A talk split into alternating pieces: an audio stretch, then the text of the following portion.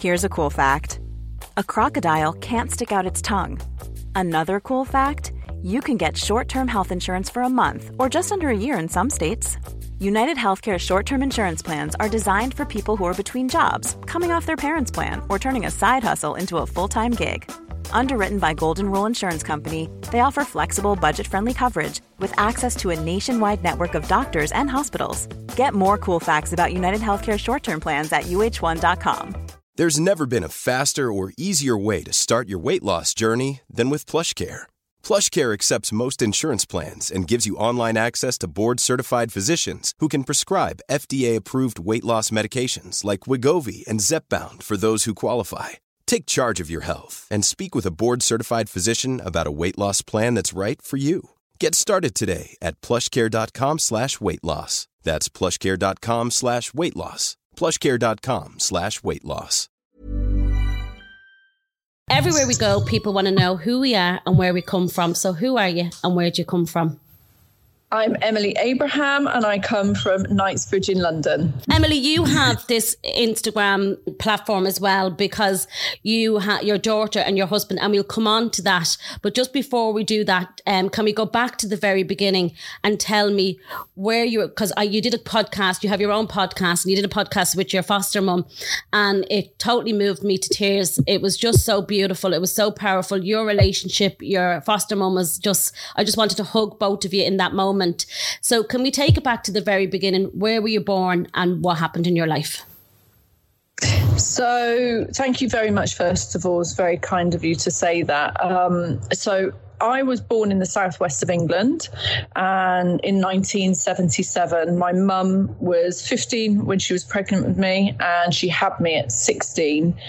She was one of six children, and my nan and granddad had gone separate ways by the time I was born. So there was a little bit of turmoil there for my mum. And I just grew up in quite a... sometimes I struggle to find the words. It was very turbulent. That's the word. I was very turbulent childhood. So my mum was a young girl. She wasn't a woman. She was a young girl. My dad wasn't around. He was 37, married with three children. And actually his children were at school with my mum. She didn't know this. And it just turned out that when she found out she was pregnant was about the time she found out that he was married and he had three children. She didn't know any of this. He treated her like a princess. He bought her fur coats. She used to be picked up from school in a Rolls Royce. He knew how old she was. This is a fully grown adult man having a relationship with an underage girl. May we add, look, at the end of the day, my dad's passed now. I don't really want to speak bad of him, but that's the facts. The facts are those. He is from Cyprus, was from Cyprus, so he's a Greek Cypriot. And my grandfather was Hungarian. So my grandfather came here and met my nan. She was a very beautiful woman, and he took on her two children that she already had and adopted them, actually, and they just set out and had four children of their own. So that's how the six children came to be. And then I think when my mum had me, my nan kind of was going through a really turbulent time with my, like, really bad. My mum used to run away. She'd go missing. She went to Scotland for 2 months. Nobody knew where she was. She was a very stressful child to have. So when I was born, I feel like my nan felt that I was second chance at Rachel. So my mum's name was Rachel. And I felt like she kind of took on wanting to be a mother role in my life. I think what happened at that point, my nan was already in a very, very bad relationship with someone that she remarried after my granddad. So my nan and my granddad, so this is very relevant actually to why my mum was the way she was. My nan and granddad had to have their marriage annulled after many, many years because he was already married in Hungary and he already had a wife and children in Hungary. And when she found out, it broke her heart. And basically she begged him to marry her again after the annulment was complete, and he just said no. So she was very broken and torn, and I think she wasn't a person that dealt with pain very well. And so her children kind of just got the chance to run riot at that point, do what they wanted with their lives, hence my mum having a relationship with a much older man, and pretty much all of her daughters having relationships with much older men, actually. And my uncle just kind of, he was the one of only boy, and those five sisters. He just kind of went his own way, and we rarely saw him. So my mum was just kind of this free spirit. She could do what she wanted when she wanted. And then this baby came along, and she's 16. You know, I actually went through my photo box. Like, I've got these massive chests of photographs at my house. I went through it the night before last, and I came across a picture of me and my mum, and she looks like a little girl. I'm a tiny babe in arms, and she looks like a little girl who's trying to be an adult. Then, so my nan's in this really bad relationship, and she's already drinking because she can't deal with the relationship she's in. They're very physically aggressive to each other. Well, they beat each other up. He beats her up. She reacts. I always used to go and visit her, and she'd have massive, you know, in the 80s, those huge sunglasses with the thin arms. Yeah. You know, the ones that went above your eyebrows and onto your chin, bless her. So she was very stylish, my grandma was. Very beautiful woman. She had an amazing figure for her age. Men literally fell at her feet. She could have had any man she chose. And then she chose this guy that she had a very abusive, toxic, codependent relationship with. So I'd go there, and she'd be covering up her brute black eyes with these massive sunglasses. And she'd be sat down, and she'd be pouring a mug of drink, and it would basically be vodka. Wow. She'd be drinking vodka.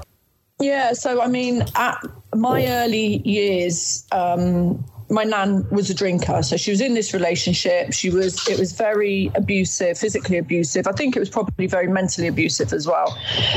They just were the wrong people to be with each other. And I feel like she kind of neglected her children at that point, and that's where these relationships came in, the girls doing what they wanted to do. You know, my mum was out clubbing at 14. My nan was making her dresses, like outfits. You know, like one of them looked like a Jane outfit from Tarzan. It was like suede, and it was all like, it was a beautiful outfit. Don't get me wrong. My nan was an amazing seamstress, but you don't dress your 14-year-old like that, or allow her to go out clubbing with her older sisters. It just didn't. When I think about it now, it just goes against everything I know about parenting, you know.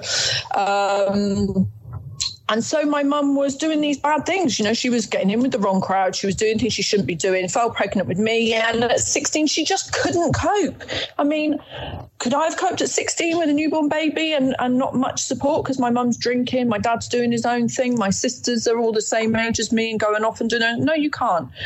And then she met a gentleman, and I'm not going to say his name because I actually swore I'd never let his name cross my lips ever again. But he was a very bad man. He was like the devil incarnate, and my early memories are very traumatic because of this man and the things he used to do. He would hang me out of a second-story window by my ankle and dangle me out of the window and tell my mum that she had to go and prostitute herself to make money for their heroin addiction. And she'd be begging him, please don't drop her, please don't drop her. And this was at the very beginning of their relationship, you know, and you know, do you remember those old fires that were like, it was like, it was, it had like a filament and a ring on it with a mesh on it. And he would literally, I had long brown curly hair, this tiny little tot, and he would hold my hair against the fire and tell her, go and do what I'm telling you to do. So that was the beginning of their relationship. So she was completely under his control. And then he introduced her to heroin. And what transpired from that was that she became a heroin addict, which is really, really unfortunate.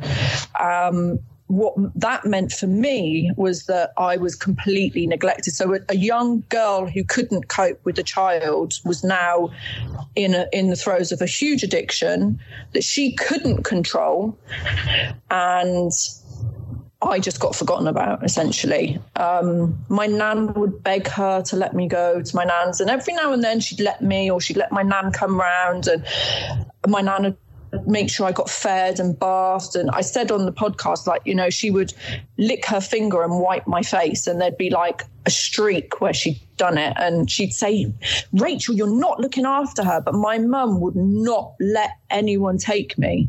She was adamant, and it wasn't because she loved me so much that she couldn't bear to have me go with anyone else.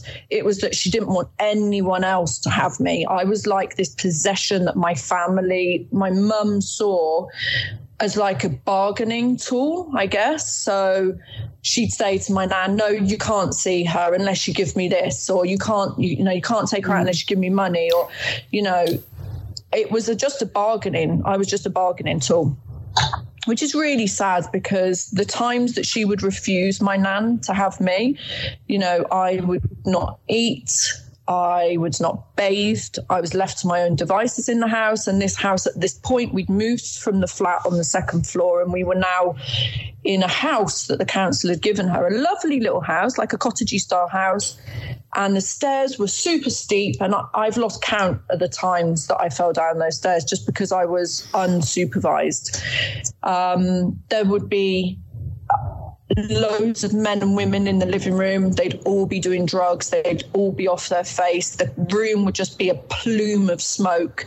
And I remember being so small that, like, I used to crawl through the room to try and get to the garden. And I even said to my auntie recently, I said, I've got some scars on my back, and I've got this memory, and I don't know if it's correct. And she was like, what is it? And I said, did people put cigarettes out on my back or stuff? And my aunt just went quiet. And she was like, I cannot believe that these memories are things that you can remember because you were so young. So, like, I literally would have cigarette burns or spliff burns, call them spliffs, whatever you want to call it, a drug cigarette, on, like, where they just drop it and it would land on my back and then it would roll off. But I'd still have that. You know, that it was not a good environment. And my uncle Alan, God rest his soul, was a very good man. I mean, he had his faults. Everybody does. Nobody's perfect. But he used to go to the wholesalers, and he would pick up great big tins of Smash, like this big tins like that. And he'd bring them to the house, and he'd buy these multi packets of cod in sauce. And from about 3 years old, when I tell people this, they don't believe me. But I swear to God, from about 3 years old, I was having to learn to make myself rehydrated Smash and cod in sauce. Otherwise, I didn't eat. And if we didn't have that food, then I wouldn't eat. And I was, I just wasn't well looked after. But then my nan would get me, and she'd feed me up, and she'd make me these beautiful dresses, and she'd take me and buy me these gorgeous patent shoes, these little ballerina patent shoes. And so I had like the complete extremes, you know, in my life. But I saw some terrible things that children should never see. Yeah. Children should not be in that environment. And what kills me the most about that time is that social services didn't take me away from my mum, knowing that she was a heroin addict, knowing that she was walking the streets to make money for her addiction, for her and her boyfriends, whoever they were at the time. She married that man. I don't know how long it lasted, but she took on his name. And then they separated. Maybe he went to prison, I don't know. And then there was like just man after man after man after man after man. It was just, she always had a new boyfriend because she was an addict and obviously very vulnerable, very easy to manipulate. I remember she was going out with one guy, and then she was with his brother a couple of weeks later. It was just like a very unhealthy, it makes me feel sick thinking about it. Environment for anybody to be in, let alone such a young child. Emily, did you know that you loved her then? Like, did you love her? As sad as it feels to say, I don't have any feelings towards my mum, and I don't ever remember having feelings towards my mum. Now, I think I did, because when she passed, I was heartbroken, obviously. And I always used to have like little pictures of her by my bed. Sorry, this thing keeps going off. Let me turn this on that thing. I always used to have this these pictures of her by my bed. And I think social services and my foster parents basically decided that that was really unhealthy, and that, you know, these shouldn't be there, because it was like almost a shrine to my mum, that I was never being able to get past it. And I was traumatized as well, because obviously that angst and everything I felt in that time, those first 6 years of my life, was my norm. Yeah. Yeah. I didn't know any different. I didn't know that that's not how life was. So to move from that into my foster family's home, which was complete polar opposite, was traumatic in itself, because I'm like, well, how can, you know, like, I just wanted them to love me. I wanted to be loved, and I wanted to love them. And I was constantly trying for that. But I don't now, as an adult, being nearly 46 years old, remember having feelings of love for my mum. And now when I talk about her, I'm not angry. I'm not upset. I'm not hurt. I'm not happy when I talk about her. I don't have feelings of love.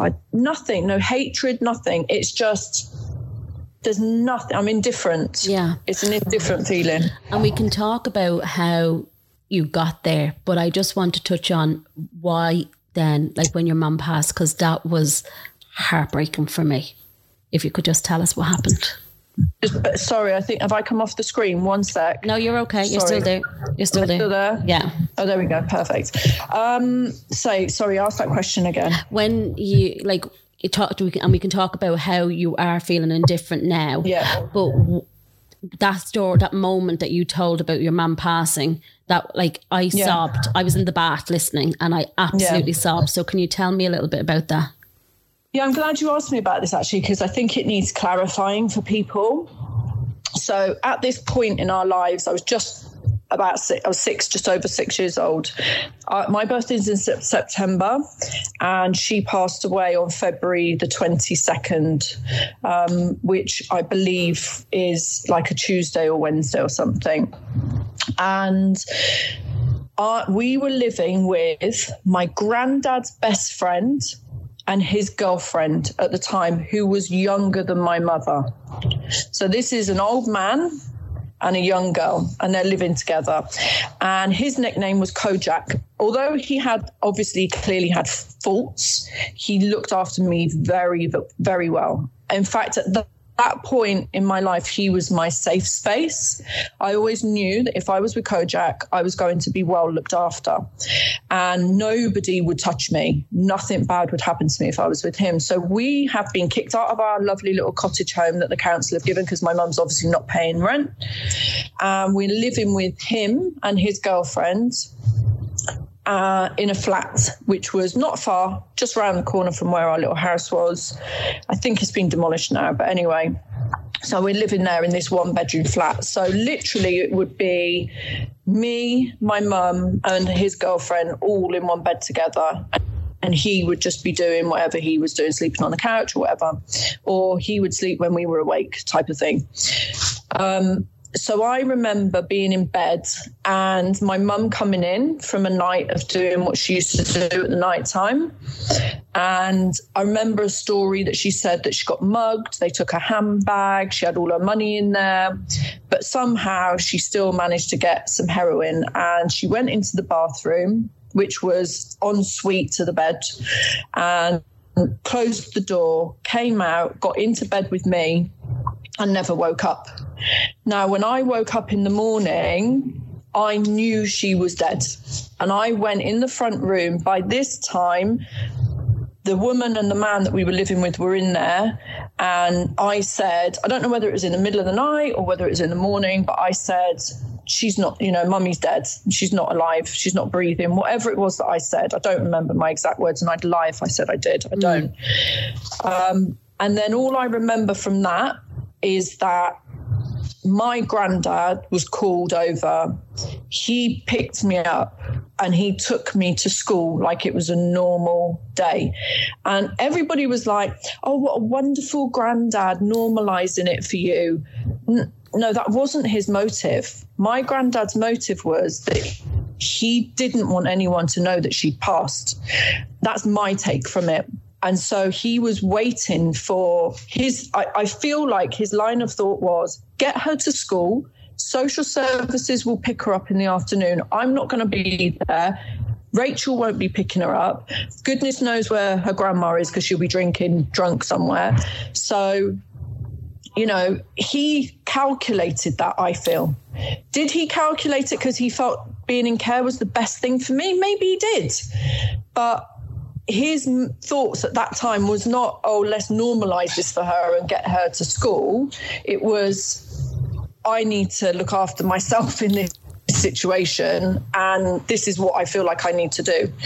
So that was it for him. So I got to school and then nobody picked me up. And it was, like I've said before, this was a regular occurrence. So I would sit outside the admin office in the chair waiting for phone calls to be made. And let's not forget that these were landline phones at the time. Nobody had mobile phones. So you couldn't privately go in a room and make a phone call. I was privy to all of those phone calls. Emily's not been picked up again. Are there any social workers that can come and get her? Can you find her a placement for tonight? These were the conversations that I was hearing.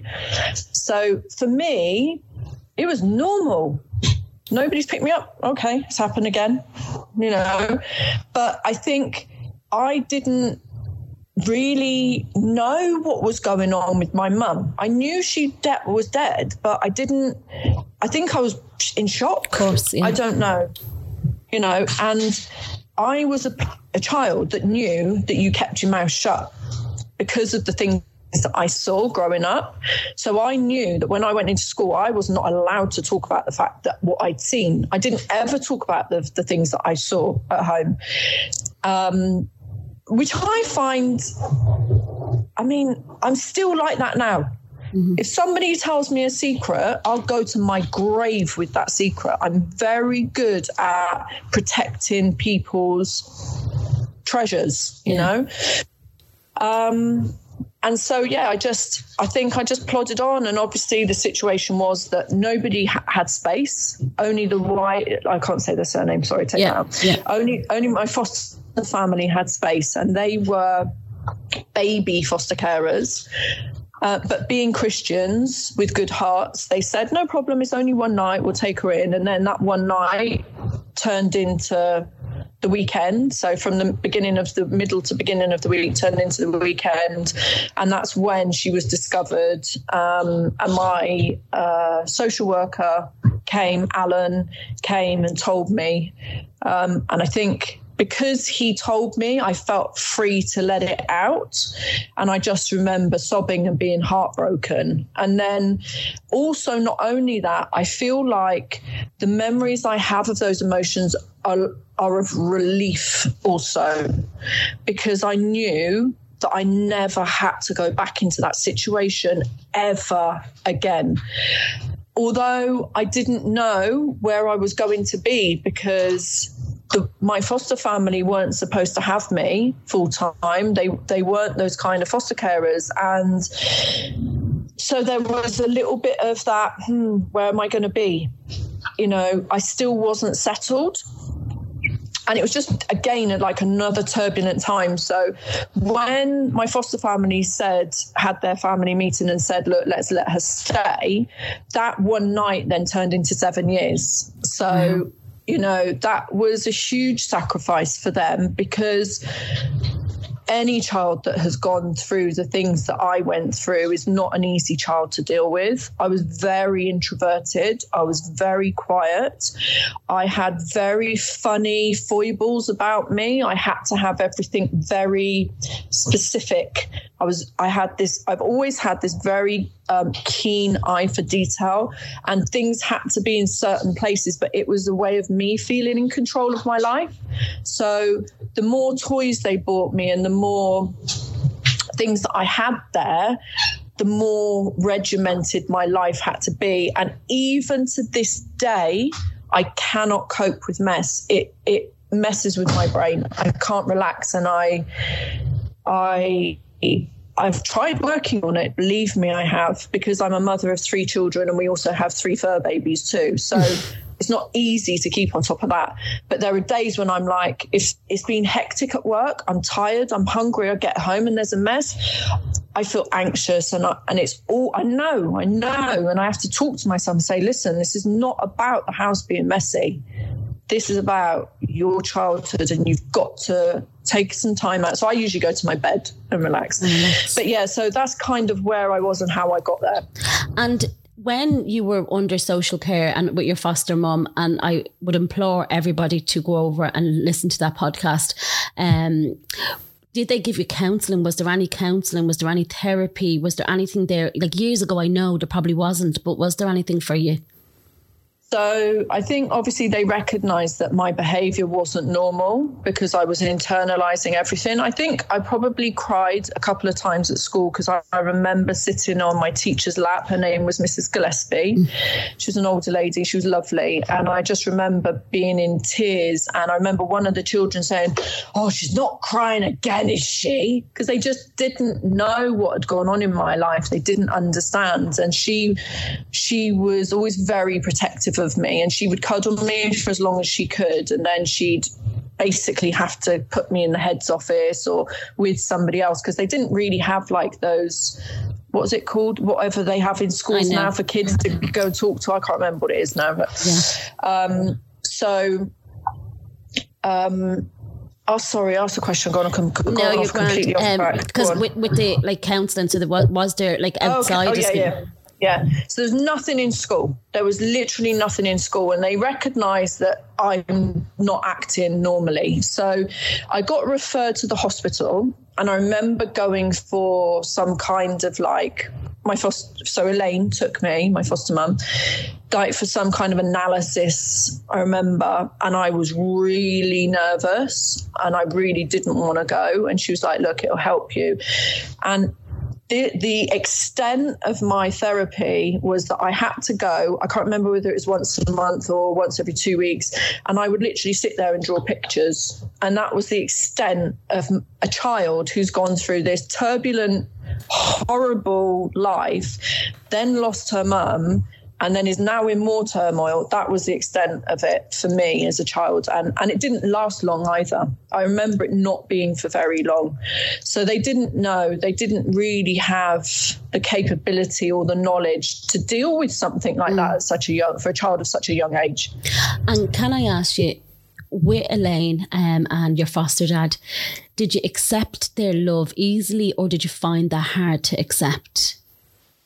So I think it was the opposite way, actually.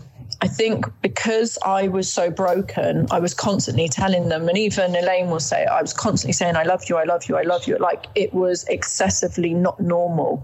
I love you, I love you, I love you. And wanting to hear it back. And obviously they would give it back, but not to the extent that I was giving it, because how I was behaving wasn't normal behaviour. You know, my children tell me they love me a couple of times a day, especially at night time, obviously. But this was, I remember tugging on her skirt and saying, Auntie Elaine, I love you. Auntie Elaine, I love you. Like, I remember being like that, very, very needy. But it was because I didn't understand what love was, because I hadn't actually experienced that proper family love. I hadn't experienced it. So I felt at that age, that tender age, six and a half, that telling someone you love them was love. And that if you heard it back, you were loved. I didn't know what it was. And then, like, so you were, and this is what I wanted to ask is, you were then only with them for 7 years. So you were 11 leaving them. What happened next? So I was 6, 7, 8, 9, 10, 11, 12, hold on, 7, 8, 9, 10, 11, 12. So I was like 12, I was about 12 and a half. So basically my nan stopped drinking. She was out of the marriage that she was in, stopped drinking and fought for custody of me. She fought. It was a really long process for her because she had to prove that she wasn't drinking for a certain period of time. She had to prove that she could provide a stable home life for me. And actually, the judge gave the final decision to me. Whether he actually did or not, I don't know. But he basically called me in and said, I want to talk to her. I want to hear what she's got to say and where she wants to be. So this whole period of those 7 years that I was with my foster family, I've got my nan in my ear, blood's thicker than water. If your mum was alive, she'd want you with me. Blood's thicker than water. If your mum was alive, she'd want you with me. So she kind of, I know that's what she believed.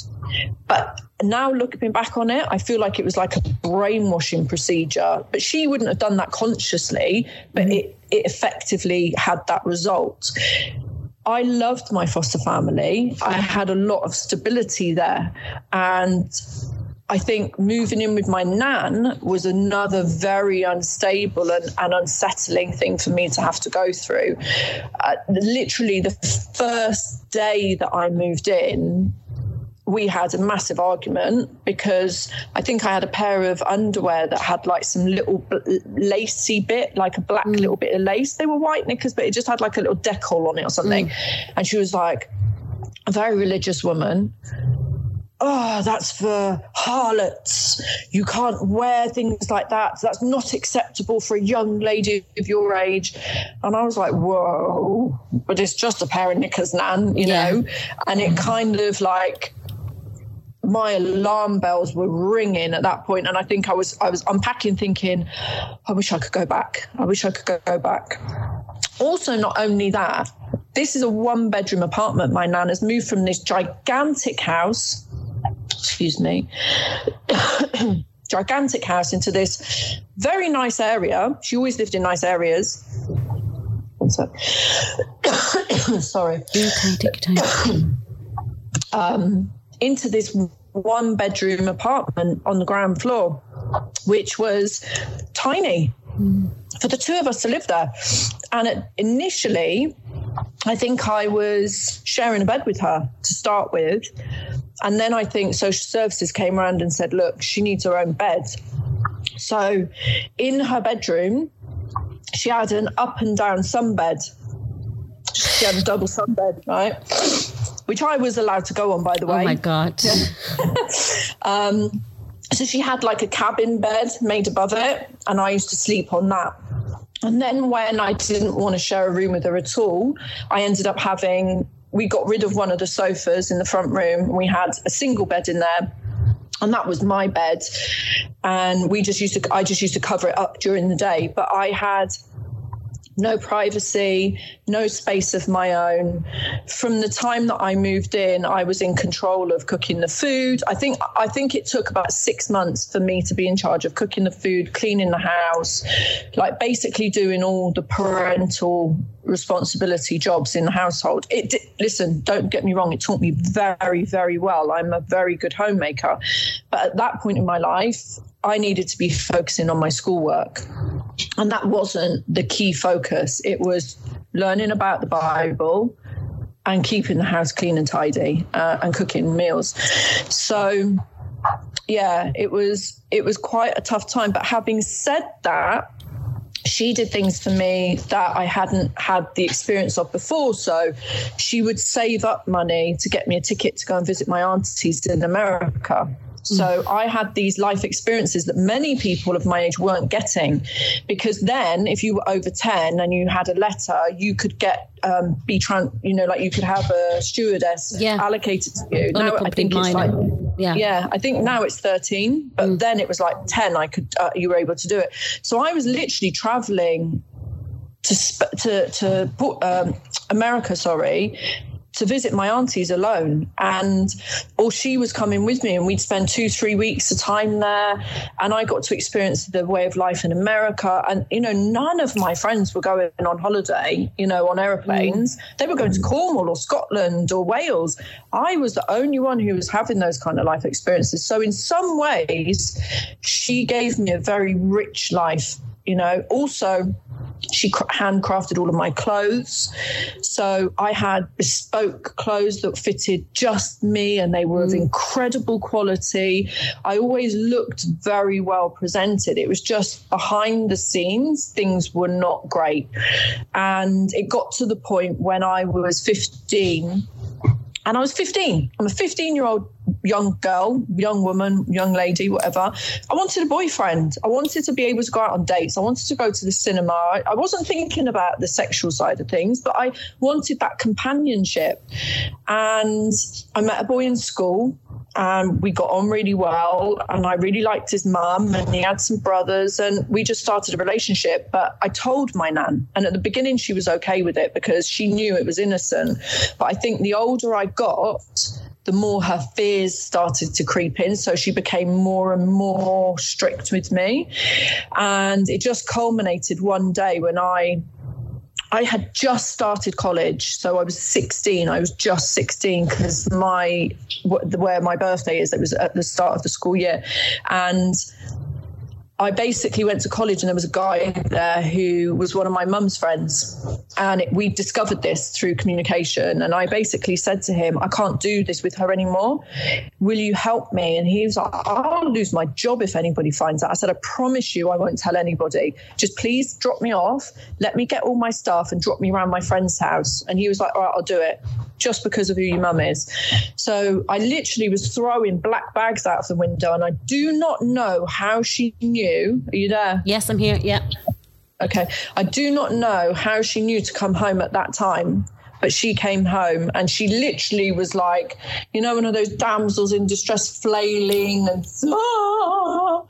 like, don't leave me, falling in the doorway. You're going to turn out just like your mother, like that. And I just stepped over her, and I said, Nan, I love you, but I don't want to be a hypocrite. And so I knew from a very young age that being a hypocrite was something I never wanted to be. So she was forcing me to go to these religious meetings, Jehovah's Witness meetings, and I didn't want to live that life. I wanted to be able to have my life and live it and find out for myself where I wanted to go religious-wise. And so I just said to her, I can't be a hypocrite. I have to move out. I have to be away from your rules. And then if I want to come back later, I will. And she never accepted it. And I actually didn't talk to her. I didn't see her until I was like 19. So that's around the time I met my dad. So I think I started talking to her again. I just completely cut myself off. The things that happened after me moving out were horrendous, but that's a completely another story. But I was about 19, and I just was like, do you know what? I'll go and see her, see how she's getting on. I can't see you anymore, by the way. You're okay. Keep going. I have you here. You're okay. Okay. Yeah. And I just basically... Where did you meet your dad? So how did that come about? So how it came about was that my boyfriend and I went to do you remember those booths where you had your passport photos taken? So I went and sat in one of those booths, and I spent like 30 quid, which was a lot of money then. That was a lot of money. And I got as many as my change that I had in my spare money, pictures. I just took loads of pictures of myself. I cut them all up, and I wrote my name, my date of birth, and my telephone number on them. And then it was a landline number. I was living in this house with this an old lady. I was just renting a room off her. She was lovely. And I put the landline number on there. And all I knew about my dad was he was Greek Cypriot, and he lived in a seaside village. That's where he'd come into the country, was at this little seaside village. So or seaside town. So I went there with my boyfriend. He drove me there. And we literally went to every single Greek establishment that we could find. And when I tell you, I spent hours in that place scouring for Greek restaurants, chip shops, takeaways, bars, clubs, whatever, newsagents, whatever. And I was just giving these things out to these guys. And I said to them all, do you know this guy? And all I knew was that people used to call him Charlie. Yeah, I knew his surname as well, but I didn't know what his real first name was. And all of them were like, no, don't know who he is. No, don't know who he is. And then I went into this one place and it was like a cafe, but it was massive. And it didn't look like a Greek place. But when I looked at the guys over the other side of the counter, I was like, 100% these dudes are Greek, 100%. So I went in there and I was like, do you know this guy? And they said, yeah, we know him. And then one of the brothers like elbowed the other brother that said it. And he was like, shut up. Like I could see him like saying, shut up to him, you know, in silent. And he was like, oh, you know what Greeks are like? They're like ships that pass in the night. I don't know where he is now. And I just said to him, I said, look, give him this picture of me. If you ever see him, give him this picture of me and tell him that this is his daughter and to give me a call. And about 2 weeks later, I was downstairs in this lady's garden doing some bits of gardening for her. And the phone rang and my heart sank. It wasn't a happy feeling. It was like, and I looked at her and I said, that's my dad. And she was like, what do you mean? How can you tell us your dad? And I sprinted up the stairs and I said, hello. And I heard this Greek voice, and it was a Greek man, and he said, hello Emily, I'm your dad, I'm so happy that I found you, blah blah blah blah. And that was kind of it. But our first encounter was not great. I'm not gonna lie, our first encounter was not great. What happened? Can you tell me that? Yeah, so he picked me up from work. I was working at my boyfriend's dad's pub. I was the bar manager there, so I had on a very smart little black suit. My skirt came below my knees. It was a Wallace suit. It was very nice, very, sharp, looks very professional, white shirt underneath. Picks me up from there in his Mercedes, and he had his 1970s brown suit on, which I guess was the same suit he used to wear out with my mum.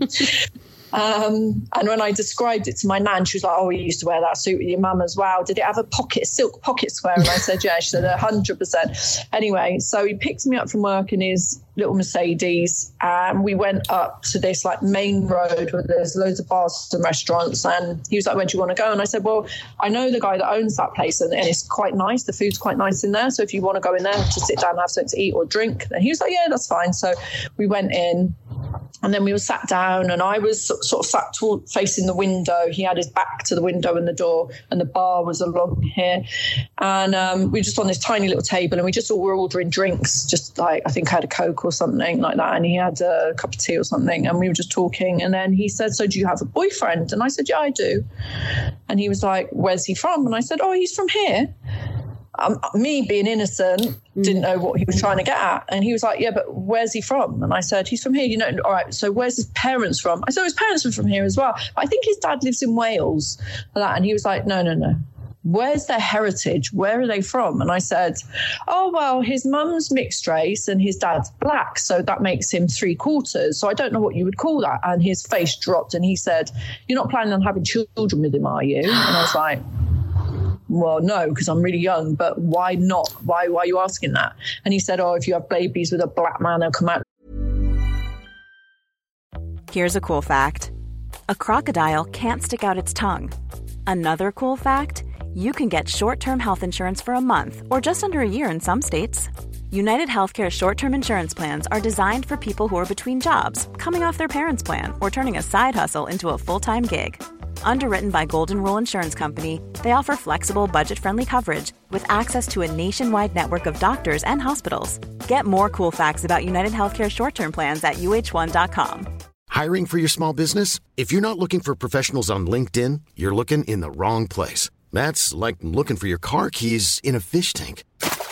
LinkedIn helps you hire professionals you can't find anywhere else, even those who aren't actively searching for a new job but might be open to the perfect role. In a given month, over 70% of LinkedIn users don't even visit other leading job sites. So start looking in the right place. With LinkedIn, you can hire professionals like a professional. Post your free job on linkedin.com/people today. Hi, I'm Daniel, founder of Pretty Litter. Did you know cats tend to hide symptoms of sickness and pain? I learned this the hard way after losing my cat, Gingy. So I created Pretty Litter, a health monitoring litter that helps detect early signs of illness by changing colors, saving you money and potentially your cat's life. Pretty Litter is veterinarian developed, and it's the easiest way to keep tabs on your fur baby's health right at home. Go to prettylitter.com and use code ACAST for 20% off your first order and a free cat toy. Terms and conditions apply. See site for details. Wow. Nice. Yeah.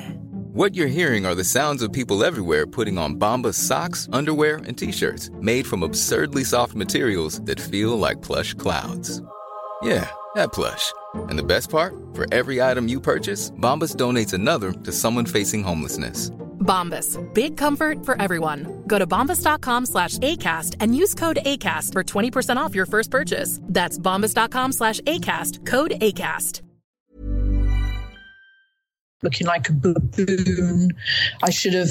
And then he turned around and said something along the lines of, I mean, I should have known from the way you're dressed. And I looked at him and I was like, you know that my skirt comes below my knees, yeah? I'm dressed very respectfully, and I always dress very respectfully. And he was like, yeah, well, if I'd have brought you up, you wouldn't be dressing like that. And I was just like, but you didn't bring me up though, did you? Because you chose not to. And so that immediately, because I'm a person that I will 100% stand up for myself and say what I'm thinking in a situation like that, his back was up and my back was up. But the ironic thing was that the guy that owned the bar that we were in was a black guy, and he was famous in our area because he used to play cricket. I think he was a cricketer, and he was famous and a very big black guy. And he walked in, he was like, oh, Em, so nice to see you, like that, right at the wrong time. And I was like, hi, like that. And I was like, do you know what? In my brain, I was like, oh, do you know what? Just talk to him normally. So I was like, how are you? How's things going? How's business? He was like, yeah, it's cool. And then I said, this is my dad. And I introduced them. And then my dad was like, hello. Like, he was just normal. And then I said, oh, it's the first time we've met, actually. Like, I'm talking up to him because he's this giant and I'm sat on this table and I'm like, we just met, actually. This is our first time meeting. He's like, oh my God, what a celebration. Anything you want on the house, food, drink, whatever. What amazing, like that. And I looked at my dad, and my dad's like nodding his head. And then he brings the menus and my dad looks like he's going to order. And I went, hold on a minute.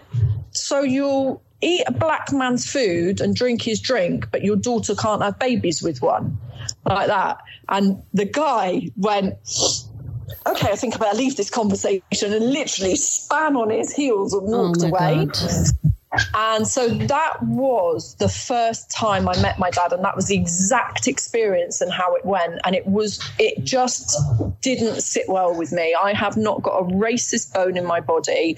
I don't even look at the colour of someone's skin. I'm looking at how they treat other people, how they talk, how they act. Are they respectful? You know, that's how I'm looking at people. Yeah. I'm not looking at whether their skin's brown or what colour their eyes are. I'm looking at, how you are as a person.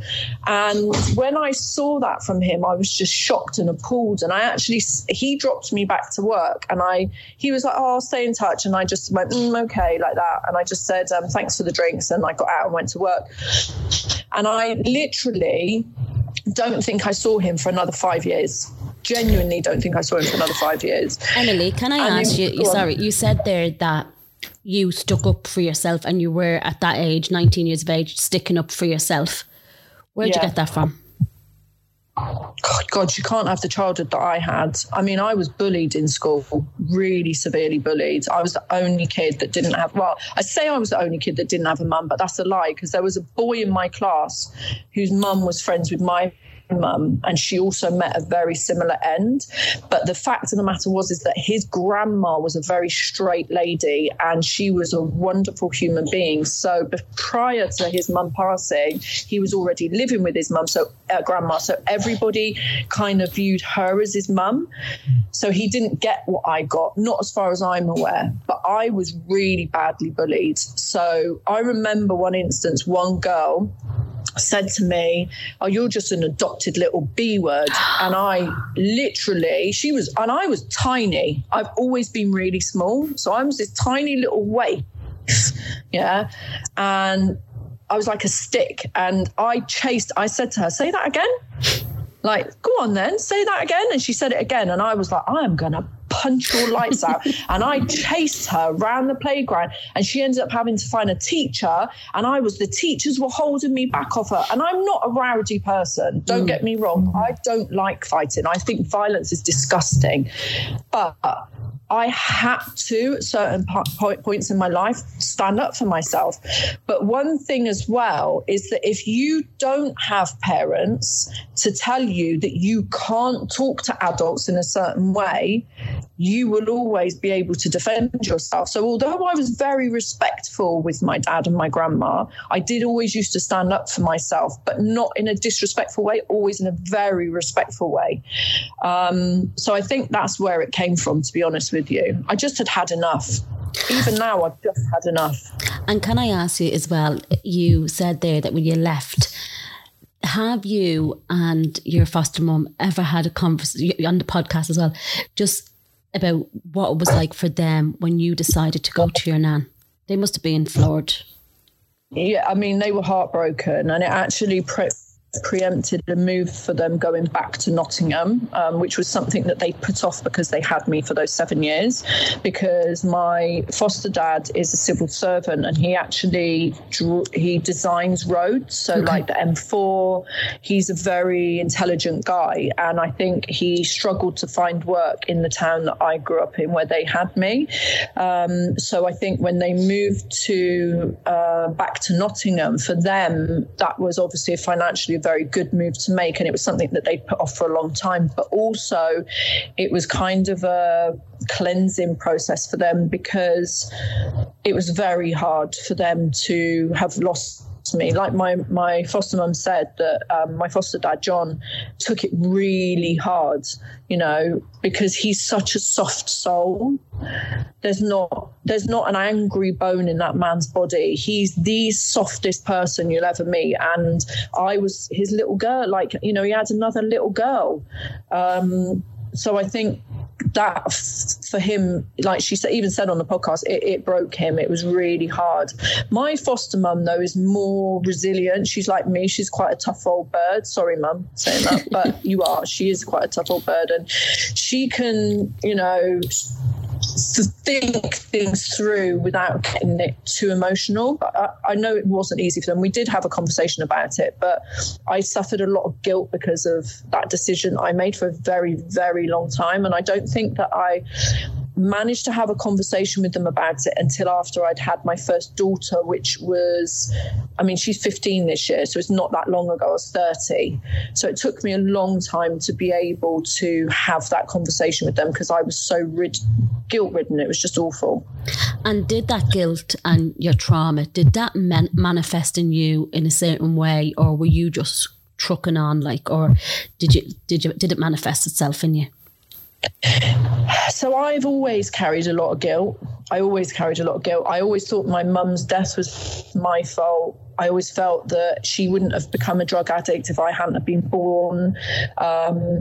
You know, I felt that maybe she wouldn't have become a drug addict if she didn't have a young child, and felt cornered and got into a relationship that she knew she probably wasn't good for her.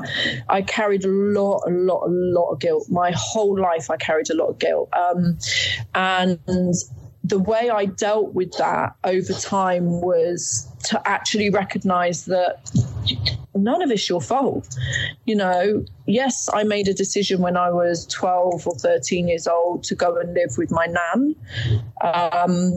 But it wasn't my fault. If my nan had not have pushed for for custody of me, it wouldn't have been a decision that I would have had to have made. And I don't feel it's my nan's fault either, because I feel like she did what she felt she had to do, was get me back into the family fold. I just feel like trying to blame people for things actually only causes you more pain. And when you realize as a human that things happen, not always good things, a lot of the time they're bad things, but when things happen that you can't just take it as a burden upon yourself. You have to just say, do you know what? It happened. I've got to move on from it. I have to learn to deal with that the best I can. And I think that when you do that, instead of trying to place blame, because there isn't always a blame to place. And what is placing blame doing for you? It makes you bitter. I was a very bitter person for a very, very long time. I have had to work on myself so much. I suffered depression. I suffered anxiety. I hated the world. I didn't like many people. Like, I had a group of friends and I was very sociable, but I didn't like the general population. Mm. I always would watch EastEnders, Coronation Street, Emmerdale. I'd watch all those things and all that drama all the time. And it was so similar to the drama that I grew up with. It actually felt like watching those things is normal. Soon as I stopped watching EastEnders, Emmerdale, Coronation Street, the news, reading negative things online, it was like that negative external was no longer there. And that was when I was able to then work on myself as a person. And it might sound silly to the outsider because oh, it's only a TV program, but try it. Try not, if you suffer from depression, if you suffer from anxiety, if you have a negative outlook on life, try not watching these drama-filled TV programs that suck you in, that you become addicted to. You have to watch them every episode that it's on.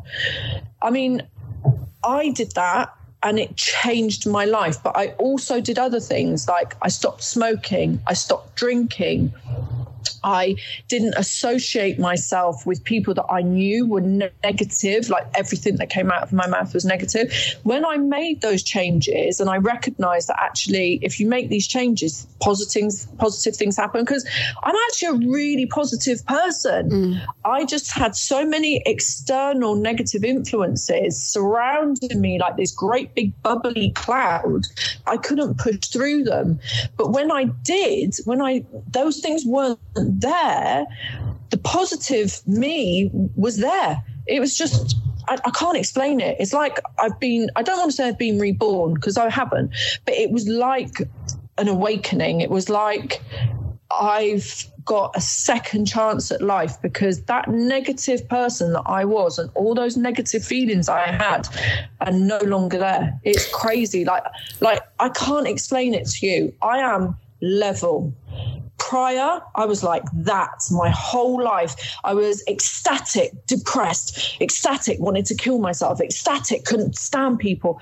I had these waves and troughs and it was so unsettling. It was just horrible. And when you're like that, you can't be happy because there is no middle ground. There's no way to reason because your brain is all over the place. I was crying, laughing, You know, I did try and take my life. I tried to take my life when I was 13 because I couldn't cope with the stress. But I also tried to take my life when I was an adult because I couldn't cope with the stress, the negativity and the way that I was feeling. But there's a lot to be said for what you allow in. And as soon as I stopped watching all of those soaps, watching crap TV that does nothing to feed your soul or your brain, it sounds so cheesy, but it really does make a massive difference. And then again, you also got to look at time frames. If you are not involved with Emmerdale, EastEnders, Coronation Street, that's like an hour and a half, 2 hours of your life that you've got that you can spend doing something else. Yeah. And for me, that then became studying. So I bettered myself as a person, my knowledge and who I was all round, just from cutting out really minor things that seemed like nothing, but actually were having such a massive negative influence in my life. How old were you when you started to do that? So I would probably say that I stopped watching Coronation, like all of those TV shows, those negative influences. I stopped smoking. Wow. I think I was 28. So smoking, I cut out a really long time ago. I used to drink if I went out. So, and I didn't go out very often, but when I went out, I would drink. So as an adult, not as a young adult, as a grown adult. So I would drink a lot on the nights that I would go out, but I probably would go out once a year. So cutting those two things out. So smoking when I was 28, alcohol, I only cut out completely 3.5 years ago. But I think because I had it so not very frequently, it wasn't really a negative impact in my life. So I don't think that was relevant. But the TV and negative people, I think, was when my youngest had been born. Yeah, it was when my youngest had been born and I was at the lowest point of my life. I had 3 children. I was a single mum. I lost all my hair. I shaved it all off, what was there, these straggly bits, shaved it all off. And I completely immersed myself in going to the gym and being a fitness freak. And every opportunity that I could get with, when she was like, I think I would, like my little one, I'd ask my friend to look after her for a couple of hours so I could go to the gym, or I do exercises. It started out me doing exercises in the house with her as a baby, actually. So I would put her on my shoulders and I'd squat with her, and she found it hilarious. She thought it was great. And I'd lunge up. I had a long living room. I'd lunge up and down the living room. I cut out sugar, because for me, that was a massive problem. I lived off chocolate and biscuits. I wasn't eating. And I knew that was affecting my mood and my mental health. It was also affecting my body. I was literally like a stick. I hardly ate anything. Also, that was to do with finances. I was financially struggling, but I could have quite easily made myself a sandwich and I wouldn't. I'd just eat a couple of biscuits instead. So I cut out sugar. I started training at home. I made a friendship with somebody who lived in my block, and her partner was a personal trainer. She said to me, would you be willing to look after our youngest and our middle one after school a couple of times a week? And I said to her, look, I don't want paying, but what I want you to do is get your fella to personal train me a couple of times a week in return. And she was like, let me talk to him and see what we can do. And that was when my life literally flipped. It flipped, turned around. So I'm not eating sugar. I'm eating really healthy. So I'd eat a chicken breast and some broccoli or something like that. It was not big portions because I couldn't afford it, but I was looking after my body. And then I started doing personal training with him, and he was like, you are really fit. You've got something I've not seen in many women. He's like, you're powerful. Your fitness levels are peak. What have you been doing? And I said, I've just been working out upstairs in the flat. You know, I do some squats. I do some lunges. I might go for a run. He said, you're in really good shape. So he started boxercising with me, and then he said to me, I can't train you anymore. You're going to have to get a gym membership. And that's when I got a gym membership and I started pumping weights. And I focused all that negative energy that I was focusing before into gym and training and bettering myself. And then I started bettering my mind. So I was then studying and learning, and I went back to college and I did a beauty course. And, you know, I was doing all these things, and it was just, all of them were positive things. Going to the gym's not negative. Mm-hmm. Unless you're pumping steroids in your body, as far as I'm concerned. Mm-hmm. Learning is not negative unless you only ever learn until you die. You have to do something with the learning. So she's 11 this year. So this way of life and thinking started 10 years ago, 100%. And I've not looked back. I've literally not looked back. I don't turn the TV on in my house. That's the truth. I might watch one movie a week on Sky, on what's it called, Netflix. Yeah. I might watch 1 or 2 movies a week. I literally don't watch TV. I don't do any of that stuff anymore. I don't have time anymore, to be honest. But yeah. And tell me, because you, where I found you through the podcast, to be perfectly honest. That's where I found you. You just came up on my For You. But then I went down a rabbit hole of your life then, and the love luxury, and the billionaire's wife and the billionaire's daughter. Like it's I don't want to say like, and I don't want to offend, like Pretty Woman. I don't want to say any like that kind of thing, but do you know what I'm saying? And I don't mean that, you know, officiously or anything like that. It, again, like you had such poverty in your life to where you are now. So can you tell me a little bit about that? Because I know you're pressed for time, you have to go home to the kiddies, but if you can tell me a little bit about that, where did you meet the husband and so on? So that was really good lead on, actually, because I'd started studying beauty and I was doing microblading because I'd hardly had any eyebrows from losing my hair. Your eyebrows are fab, by the way, now. I draw them on. Look, I'm such a good drawer on. I should get a crayon and do it. Yeah, so basically... my beauty just went into microblading because I knew there had to be something on the market to help women like me to boost their confidence. And I found microblading right at the beginning before anybody else did. I found this company and they were training in Harley Street. And I went and I did my training course. I saved up my pennies and I did the training course. It wasn't easy. And when I was on the course, the woman who trained me, who I still talk to this day, she's a lovely lady, Chrissy, she said to me, she said, you have to teach because you are so good at explaining things to people. She said, you've only learned about this today. And when your clients have come in for their treatment, she said, it's like you've been doing it forever. And so what then happened was that I set up like a temporary business at Harley Street in the same building. So I was doing my beauty from there. And my husband just so happened to have a clinic there that I think he was running with an ex-partner. And we crossed paths many times. So we knew each other from then. And we would just be like, hi, how are you? You know, yeah, how's business going? Yeah, good, great, thanks. No, nothing more than that. I knew he was with someone. I was in a relationship. That was it. And then I wanted to branch out and I said to myself, do you know what? My granddad taught me a lot about gold, and I could just see that there was something on the market for watches. People were beginning to get really into this hype for watches.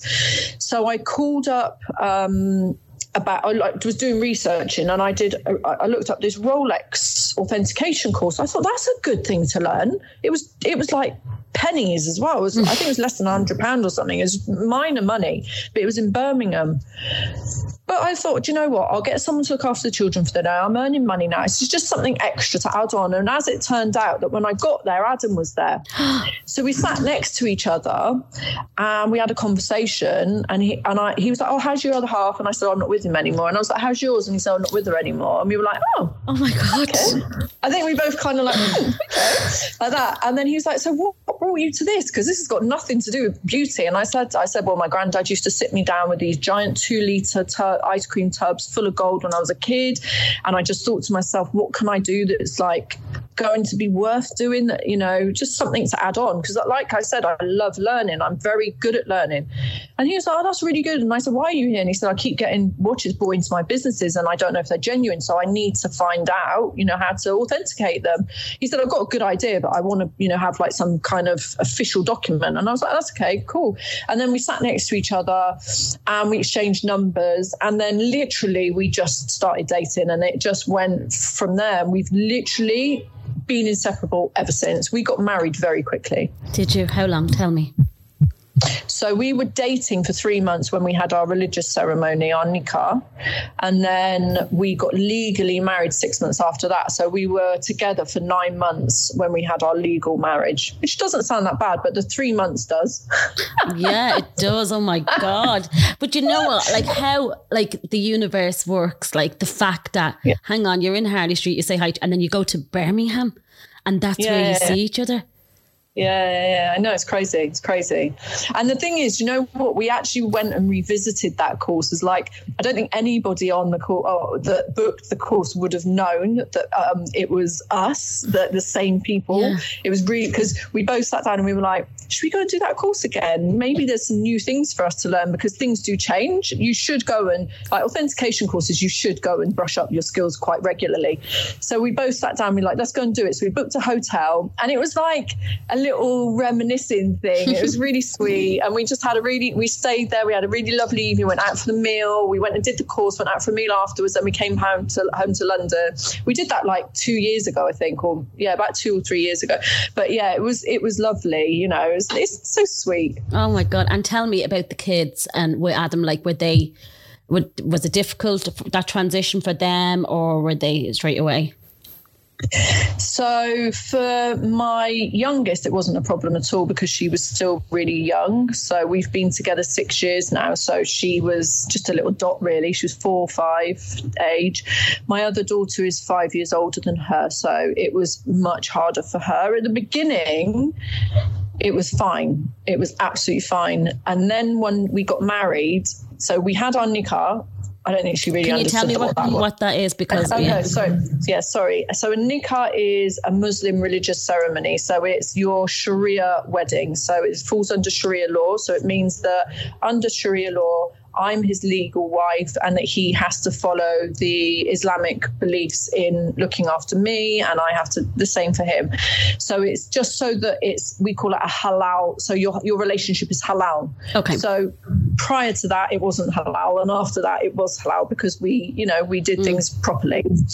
So that's what a nikah is. And it happens in the mosque and the imam blesses it. It's just like a wedding, basically, but it's just in the mosque. Okay. So that's that. And she was there with the two girls were there and they were fine about it. I don't think they really understood what it was, even though I explained to them, they didn't really understand. And then we got married legally in the March. And again, I don't think my older daughter really kind of fathomed what was happening because we had a conversation about 3 weeks afterwards. And she said, yeah, but you and Daddy could still get back together again.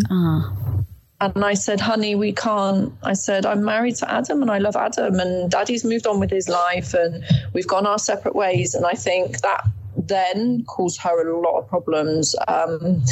She is very resistant to our relationship. She struggles with it a lot because I think in her brain, she just always wants me and her dad to be back together again. Which is really sad for her. It's really sad for her. And did you have to convert over to, because again, I have to be very honest with you, in Ireland, the Muslim community would be very small. It would be very, very small. So, and I always say when I'm talking to people with inactive addiction and just some of the words we use that we shouldn't be using anymore. And I always say, I don't mean to cause offense. It is ignorance with me. It's just, I don't know. And that's why I'm like, did you have to convert to Muslim to... Yeah. Is that what I'm saying? Is that right? So we call it revert because Muslims believe that everybody is born as a Muslim and then their parents choose the path for them or they choose the path for themselves. So I reverted before we had our nikah. So I did do it quite quickly. And the reason was because my husband basically sat me down and he said, look, if I don't want to do something that's wrong. I want to change my life and I want to do things the right way. So, and he had nikah before. Yeah, that he'd been in that situation before. So it wasn't the first time for him. But we sat down. It was just a mutual conversation. We both sat down, we talked about it. And he said, how do you feel about, becoming a Muslim? And I said, well, I mean, I'll look into it. I'm not opposed to it. I'll look into it. I'll do some research and see how I go. And I said to him, but are you going to make me wear a headscarf? He said, no, I can't force you to wear a headscarf. I said, you're going to make me pray? He said, no, I can't force you to pray. I said to him, good, because if you did try and make me do something, then it was not going to work between us because I'm not that person. You don't try and control me. I said, you can teach me things. And if I want to do something a certain way, I will. And so basically I sat down for like 3 weeks every evening and I was watching videos on YouTube from a really good teacher called Mufti Menk. We're hoping to get him on a podcast actually here with I hope so. He helped me come to Islam, and the reason being because he makes his teaching so easy to understand. There's no beating around the bush. He just says and he explains, and his manner is so calm and welcoming and relaxed. So I spent a lot of time watching his videos, and if I had a question about Islam, I put it into Google and I would never find a straight answer. So I would then go and find one of his videos that talks about it, and he would talk about it and I would understand. So maybe if I hadn't found him, Mufti Menk, I wouldn't be a Muslim today. But because I found him and the way he teaches non-Muslims and Muslims about Islam, I just was so endeared towards it. A lot of people have misconceptions about Islam. They think women are second-class citizens. It's the exact opposite. It's the exact opposite. In Islam, a woman is more highly regarded than a man. She who has children is, they say that the gates of heaven lay at a mother's feet. You treat your mother with respect, you're going to fly through those gates. That women are honestly so highly revered. Yeah, it's beautiful. It's beautiful. Like, even down to things like, I don't have to do anything for my husband. Yeah, that's what the Quran says. I do not have to cook for him. I do not have to clean for him. I don't have to do anything for my husband that I don't want to do. But if I want to do it and I choose to do it, there are blessings around doing that. Whereas the husband has to provide for his wife. He has to provide for his children. That's Islamic law. But I don't have to do anything. I don't have to. It's choices. And women are very highly regarded. You know, there's this thing in the Quran, a scripture in the Quran. I don't know what the scripture is, but I read about it recently. And it said that when a boy is born into the world, he comes with one noor, N-O-O-R, can't remember exactly. And it means light. So a boy brings one light into the world. When a woman comes into the world, she brings two noors. That is how special women are in Islam. We are double light comparison to men. And that's because we have the capability of bringing children into this world, which is something that should be highly respected and revered. I was learning, it's amazing. Mm. It's amazing. People have so many misconceptions. Oh, they walk behind their husband. That's not Islamic. That's cultural. So don't get it mixed up. Oh, she covers from head to foot. That's not Islamic. That's cultural. I cover my hair as a mark of respect to Allah and my husband, because women undoubtedly are far more beautiful when their hair is showing. And that means more men are going to look at me when I walk down the street. I don't want to put my husband in that situation of having other men looking at me. The only man I want to look at me is my husband. And so there's certain things that are very misunderstood about our religious beliefs, that when I found out about it and I cleared those misconceptions up, I was so endeared to the faith. And it's very similar to how I was brought up as a Jehovah's Witness. There are a lot of similarities with regards to respect and how you act and the religion itself, that it was so easy for me and it felt right. It was just the right thing for me to do. What was it like for you, if I can ask you, the first time that you put your hair up? That wasn't easy. That wasn't easy because I don't know if you know the story behind this, but it's a bit comical. I lost my hair again. I started losing my hair again after just having managed to get it all back. And it wasn't stress this time. So it's definitely something in my body. And I was like, I was very upset about it. And I said to my husband, do you mind if I cut my hair really, really short and just have like a long bit on the front to make it look a bit more feminine, because I don't want to be walking around with big patches in my hair. And he was like, babe, whatever makes you happy, I don't care how you wear your hair, it's still you. Just do whatever feels good for you. So I went and cut it all off. I had it really short, long on the front, looked really funky and cool, but it didn't look so nice brown. So I was like, all right, I'll bleach it blonde. So I bleached it blonde, got some advice from my friend who's a hairdresser, did it all at home because I couldn't get down to her because I was so busy with work. She's miles away, 2-hour drive. Oh my gosh. And yeah, I know, it's long. Like, it's not happening. I'm not driving 2 hours to get my hair done to drive back, because it becomes a whole day, and then I've missed a whole day of earning money and doing things. So anyway, I did it myself, and I said to her, look, it's a little bit copperish. She said, look, really easy solution. Get some purple shampoo and conditioner. Put it on. Read the bottle. Put it on. So there's me washing my hair with the shampoo, purple shampoo, washing my body, cleaning my teeth, shaving my legs, doing my armpits. Well, obviously, I left it on way too long, didn't I? Rinsed it off. My hair was purple. Because obviously it was so porous from being bleached that it just sucked in the pigment of the purple. Anyway, that's not a good look when you're selling high-end luxury goods. Okay, it's okay for some people, but it wasn't right for me. And so I was just trying to find ways of covering my hair, and I came up with this way. And I felt really comfortable with it. And I said to my husband, I'm only going to wear it like this for 2 weeks, because if I wash it like twice, three times a week during, for the next 2 weeks, that's like 6 washes, it'll be out, the purple will be out. He was like, that's all right, whatever you want to do. And then the 2 weeks was up and he said, how come you still wear it? Like, I think it was like the 3rd or 4th week. He was like, how come you're still wearing your scarf? And I said, I just don't want to take it off. It feels like it's part of me now, my identity. I don't want to take it off. And he was like, oh, Allah works in mysterious ways, like that. And it's just how it came about. But it wasn't easy at the start, but it's very easy now. And now I don't, even in the house, I don't want to take it off. It's who I am. Yeah. I obviously could only know you like this, so for me it's like that. Yeah. And then Emily, can I ask you, because I will let you go in a few minutes, I know. Yeah. You're travelling all around the world. How do you stay humble? Is it how you were, like your past?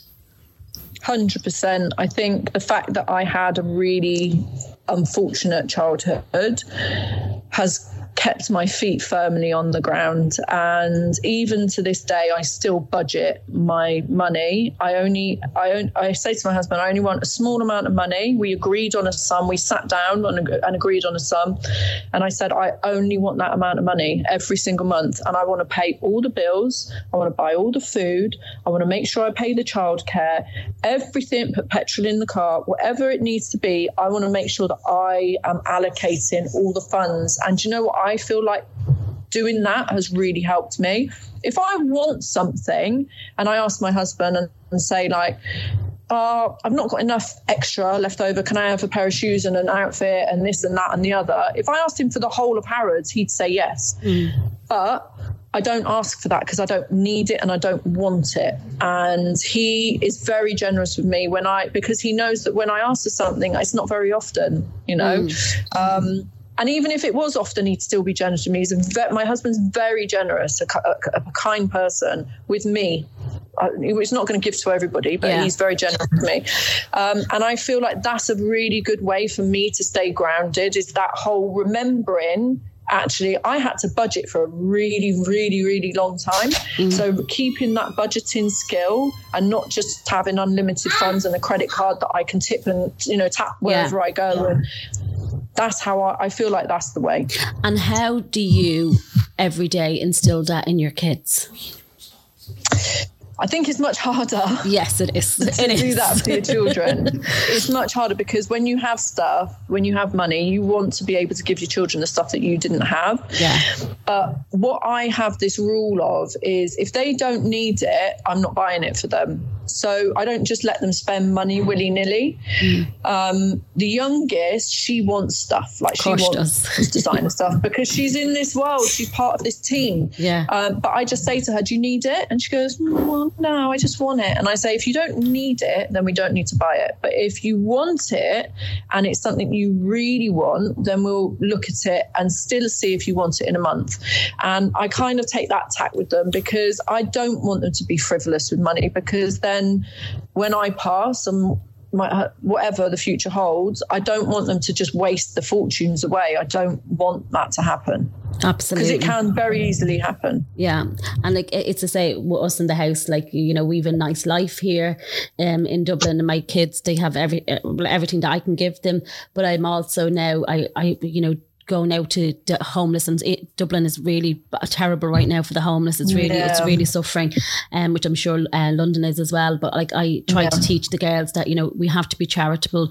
We go around, we talk to these people, we find out their names, we find out their story. And now she'll get in the car. She's 8 and she'll get in the car with me and she'll be like, are we going to see this one today or that one? And I go, we'll just see who's around, you know. And she'll go, she'll say, can I get out of the car? And I'd say, yeah. And I through my little platform, people have given me lots of donations and stuff like that, like tracksuits, trainers. They love the trainers, you know. And we'd go around and she'd be like, now who's these for? Like, so I'm always trying to instill in them that just because we can afford it doesn't mean everyone. So for you, on the level that you're doing it, I just as well to what your daughter's living in that life, so she knows no different. She doesn't, but we do the same as you, don't we? I don't know if you've seen the video. We go out and give charity, and we actually most recently went to an event with Mufti Menk. Very recently, he was speaking, and we financially built 8 houses for refugees, Syrian refugees. So we do a lot, but I always make sure that she sees that as well. It's very important. And I'm not a yes mum. I do say no a lot. Even though I could say yes, I say no a lot. And I want her to stay grounded. I do. And we always give as well. She has to blitz her room, so her drawers, summer and winter. So her toys and her clothes, she has to blitz summer and winter. And we pack those up and she will physically take them to the charity shops or to the refugee camps or wherever it is that we're going to be donating those things on that time. So she's seeing that as well. But the stuff that she had has to be donated. We don't just chuck it away or give it away to people. We give it to people that really, really need it. And the last question before I let you go, why did you start the podcast? And who has been your favourite guest so far? So I had a gentleman come on. I don't want to count family because that's being biased. Yeah. So I had a gentleman come on and his name's Carl and he's an ex-drug addict. And I probably enjoy talking to him more than I've ever enjoyed talking to anyone before. He's such a lovely guy.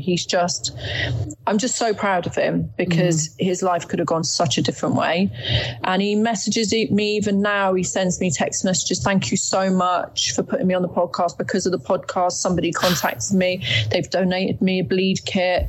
Wow. You know, he messages me I get messages from him a lot and he's always thanking me. He's the most grateful guest I've ever had. And it was a no-brainer for me. He actually wanted to go on Adam's podcast and I said, no, he's got to come on mine. His story is for me. The reason I started it, I'll be honest with you, I feel like everybody views me as this rich woman who sells expensive handbags and they've pigeonholed me into that. But there's so much more to me than just that side of my life. And I've got so much more to give to people.